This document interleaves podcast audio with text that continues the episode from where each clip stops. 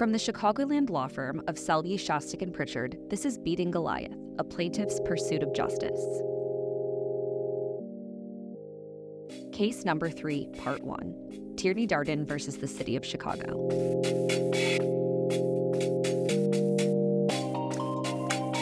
We had just come back from a trip from Minneapolis. My daughter was engaged, and we were looking at bridesmaids' dresses. So we were leaving the airport and we were going to the the last street where you get to be picked up by people. I remember going out and it was like slightly raining and um we were waiting for my dad to come pick me up. At the time I was heading there, it started raining pretty hard. And then the storm blew in. It was very windy, very rainy, and we were seeking shelter. I thought, oh, look, there's a bus shelter, and we can't go inside because the rain would come right in with us. We'll go on the other side because it's a big, heavy metal glass structure. Think there was hail going on? I went behind the shelter, and um, I know we were laughing about something. And then next thing I know, I thought I heard a scream, and I thought it was my sister. And um, I don't know. Next thing I know is I'm running and I get hit in the head. I see like a white flash and then um, I'm on the ground and my legs went completely numb. Literally, the next thing we know, this structure is falling on top of us. And then I looked over to see who was there, and my youngest daughter was gone. So I was like, okay, somehow she managed to bolt out of there and there's Tierney on the other end and she's crouched down she's like on her on her knees and she's all crouched down and the structure's on top but I'm yelling at her to get out and she looks at me and she says I can't feel my legs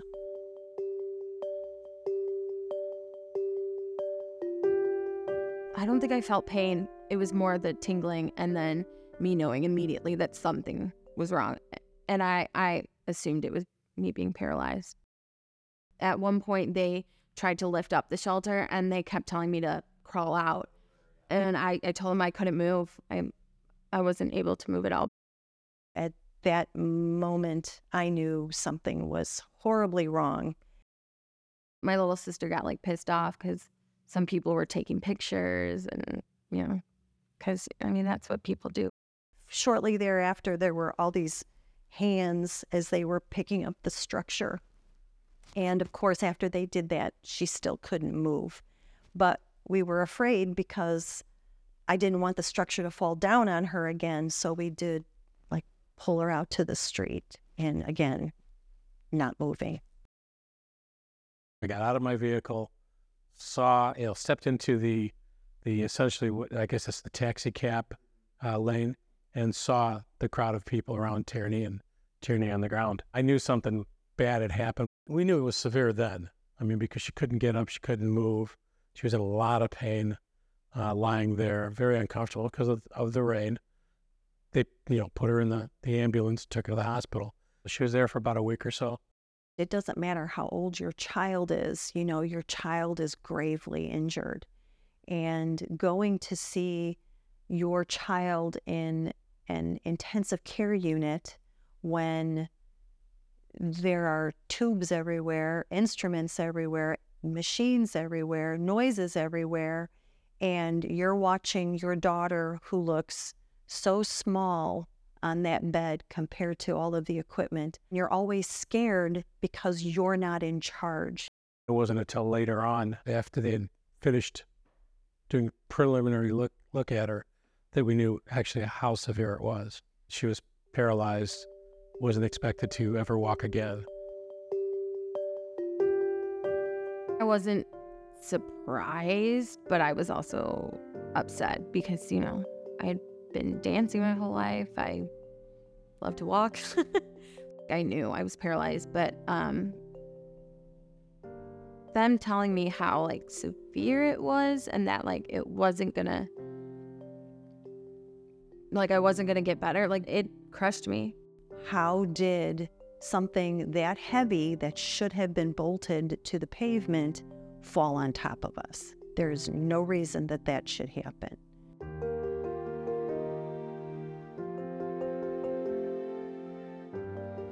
My name is Patrick Salvi. I am the managing partner at Salvi Schostok and Pritchard. I was alerted to the fact that a serious case had come in, and I was asked to be part of a team to meet with Tierney at the hospital with her family and uh, be interviewed for possibly being chosen as the law firm to represent her in a cause of action against whomever was responsible for this terrible tragedy. I just remember uh, Mr. Salvi coming fairly recent uh, after the accident. And immediately again because of his calm manner it's like oh, okay one less thing i have to worry about because he's going to take care of that. I can now just focus on my daughter. The doctors knew that this was a severe permanent spinal cord injury that would result in permanent paraplegia it wasn't a situation where they do an operation and you hope you get better. The injury to the cord was so severe that all they could do was decompress by a surgical procedure and to prevent any further swelling and damage and stabilize the, the back so that she could begin rehabilitation. Tierney's early weeks started off at the Lutheran General. So she was there for about a week or so, then went to what was then Rehabilitation Institute of Chicago, RIC, and is now known as Shirley Ryan Ability Lab. RIC was fantastic. We had to go there where they showed us how they taught her to do some things, especially the process of getting it in and out of the car. Sometimes I didn't know how to get her to certain, you know, on the toilet, into the shower, those kinds of things. I'm Tara Devine. I'm a partner at Salvi Schostok and Pritchard. I work in Lake County as managing partner of our Waukegan office. I also was born and raised in Lake County and currently live there now. And so immediately when I heard about this case, I knew where the family lived. I felt a greater connection. It was as if it happened to a neighbor that you grew up next to. So I was brought in because we knew that there was going to have to be a lot of client communication and client contact.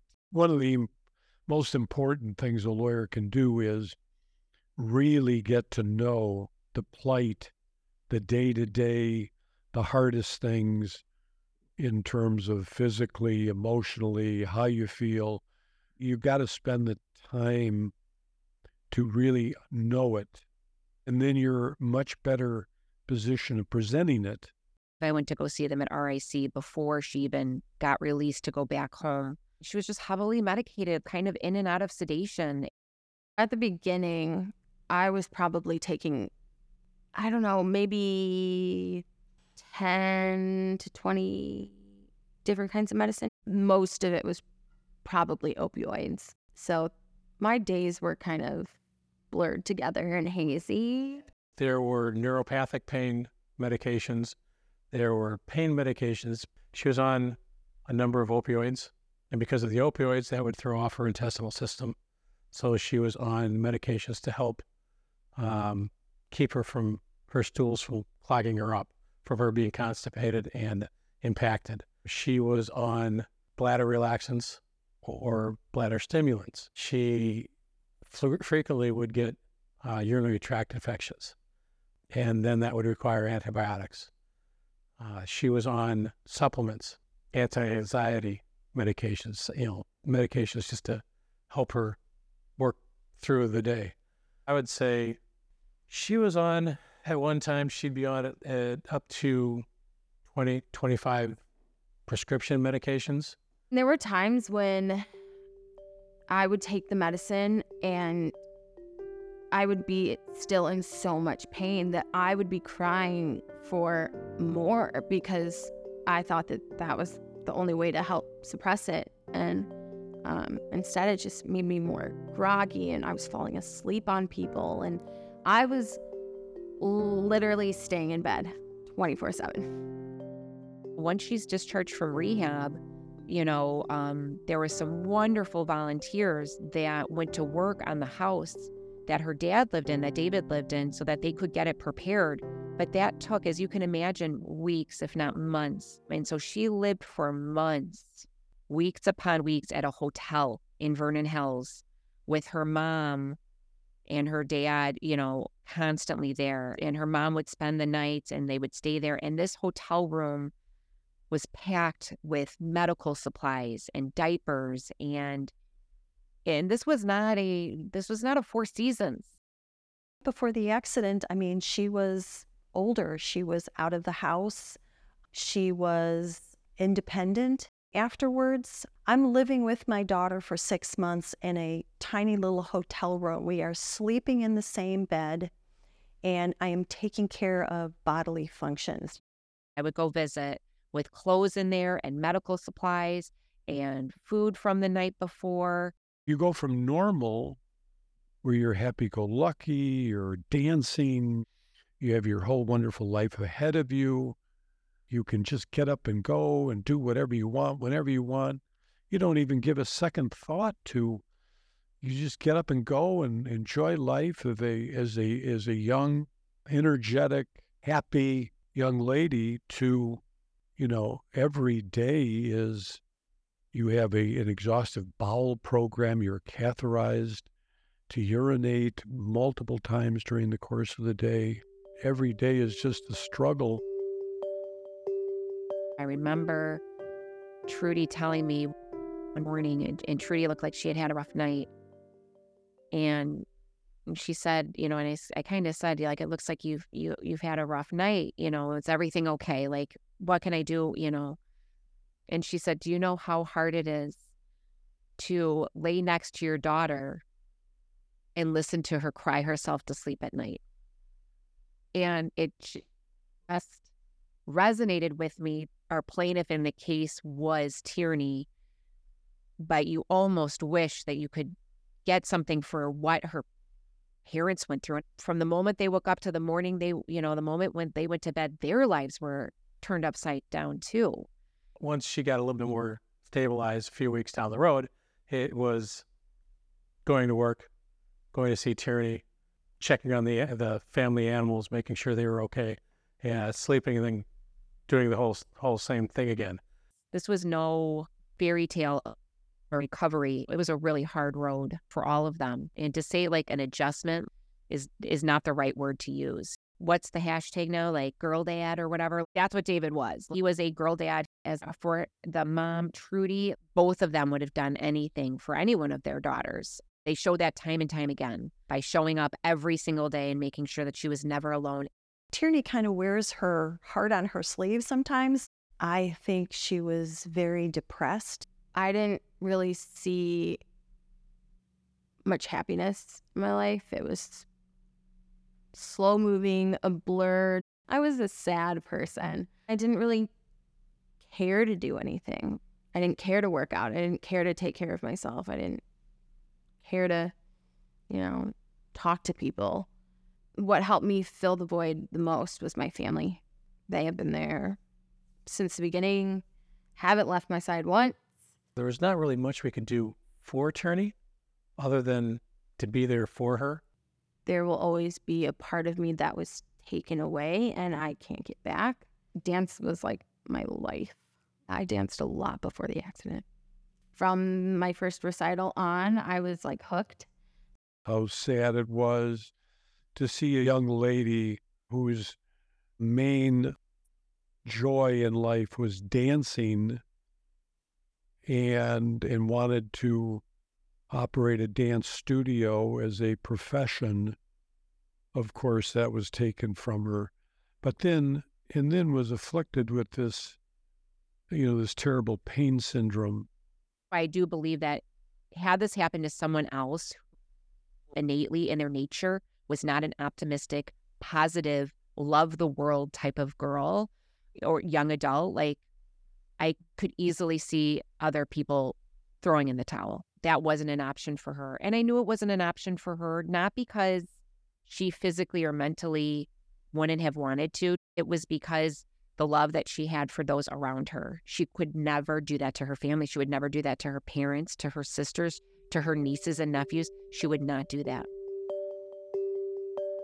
It wasn't for several weeks, if not months, before I actually got like a small window into the real Tierney and how this was really impacting her and being able to have a conversation with the, you know, the daughter that her mom and dad knew her to be. She was a beautiful, you know, um, despite everything that she was going through, she just naturally has a light shining from within her. Tierney, despite everything that she went through, I think her entire life, she was just someone who had a bright, shining light inside of her. I think, and I truly believe that it was her innate nature and positivity that got her through. It was clear that uh, the accident happened as a result of a failure to maintain and repair the shelter. We knew the city owned and operated the airport. We weren't certain whether any third party was involved, but we certainly knew that the city ultimately was responsible for the condition of the shelters. When you have a case like this and there's no litigation, it's not like a malpractice case where you can have the client sign authorizations and get medical records. You can't get the records from the city of Chicago or the airport unless you have a lawsuit. There was a, a meritorious basis to sue the city of Chicago at the very least. And that's what we did. This was something that was so avoidable. Proper maintenance of those shelters, and this wouldn't have happened. I'm pissed. I'm upset that something so, something that could have been fixed kind of ruined part of my life. My job was to make assignments to the various members of the trial team in terms of who would do what. My name is Irena Nakamura Salvi, and I'm an associate attorney at Salvi Schostok and Pritchard.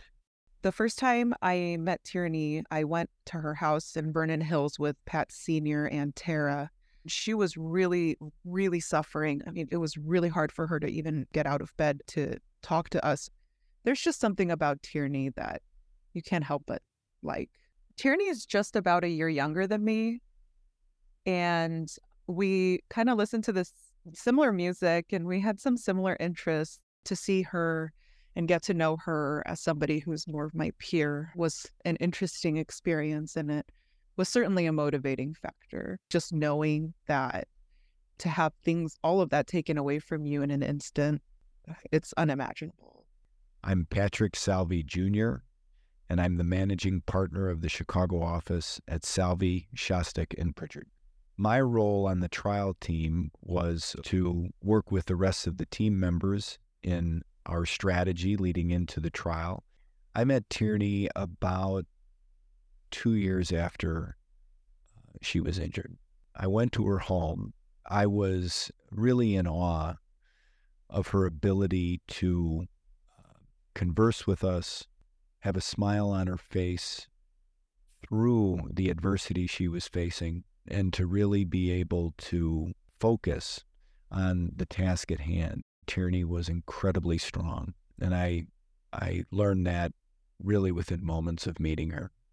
We were really roundtabling kind of what the next steps would be and getting all of the information about Tierney's continuing treatment because she had so many different doctors and all of these issues that were going on and really just kind of gearing up to do all the research and get our ducks, all our ducks in a row, and to have the city uh, eventually admit liability. We deposed virtually every person that could have anything whatsoever to do with that part of the terminal, the bus shelters, the maintaining of the bus shelters. We took dozens and dozens of depositions of employees of the city of Chicago worked at the airport and basically discovered that no one was responsible for checking these bus shelters. Everyone else thought some other department or person would do it. There clearly was no routine designated individual to do inspections and maintenance on these shelters. And, and in essence, I think their plan was when something breaks or falls, then you take care of it. at the end of the day, the city was left with the decision of, hey, we throw up our hands and we are responsible, we accept liability. But they didn't do it until we brought them to their knees. The city of Chicago didn't admit negligence until maybe six months before trial. It was a lot of work that went into this. They fought really hard against at admission of negligence, obviously, because they knew that this was a significant case with significant injuries and exposure for the city. It was actually in the defendant's best interest to admit liability. People, uh, you know, jurors and, and lay people think, well, you want people to admit liability. You know, that makes for an easier trial and then you don't have to worry about a not guilty. Yes and no. The disadvantage to the defendant's admitted liability, though, is then like you don't get to go into if it was egregious conduct or even like above and beyond, which in this case we had to prove conscious disregard for the safety of others because it was against the city of Chicago. We had our goals in mind set as to what the case was worth, and you know, we just didn't really think that the city would come, um, you know, close enough for it to take care of Tierney or to fully compensate her for what they took away from her. I didn't really think the case was going to settle because I just think we were on different wavelengths in terms of the value of the case, what the appropriate compensation should be. Their best settlement offer was in the 30 to 35 million dollar range and uh, never really indicated a willingness to go much above that it became pretty evident that the two sides had just very different value propositions as to what an injury like this was worth. I thought that their initial offers were low, especially once our quality of life report came out. The expert had said, you know, Tierney will need this for the rest of her life. It wasn't enough. We're telling them, turn this away because we feel that we're going to be able to get more from a jury and that the case is worth more than they're offering. The city was insured with a $500 million liability policy. So it wasn't a situation where, like in a police shooting, uh, they have to go to the the city council and get approval and say we'd like you to authorize a payment of X amount of dollars. This was insurance money, so it was another reason why we really felt it was a very good case to try there really isn't an amount of money that any human being would accept to have Tierney's existence. The compensatory damages in a case like this ought to be extraordinary. The team was talking about potentially asking for as much as $100 million from a jury. I asked the question why wouldn't we ask for $200 million?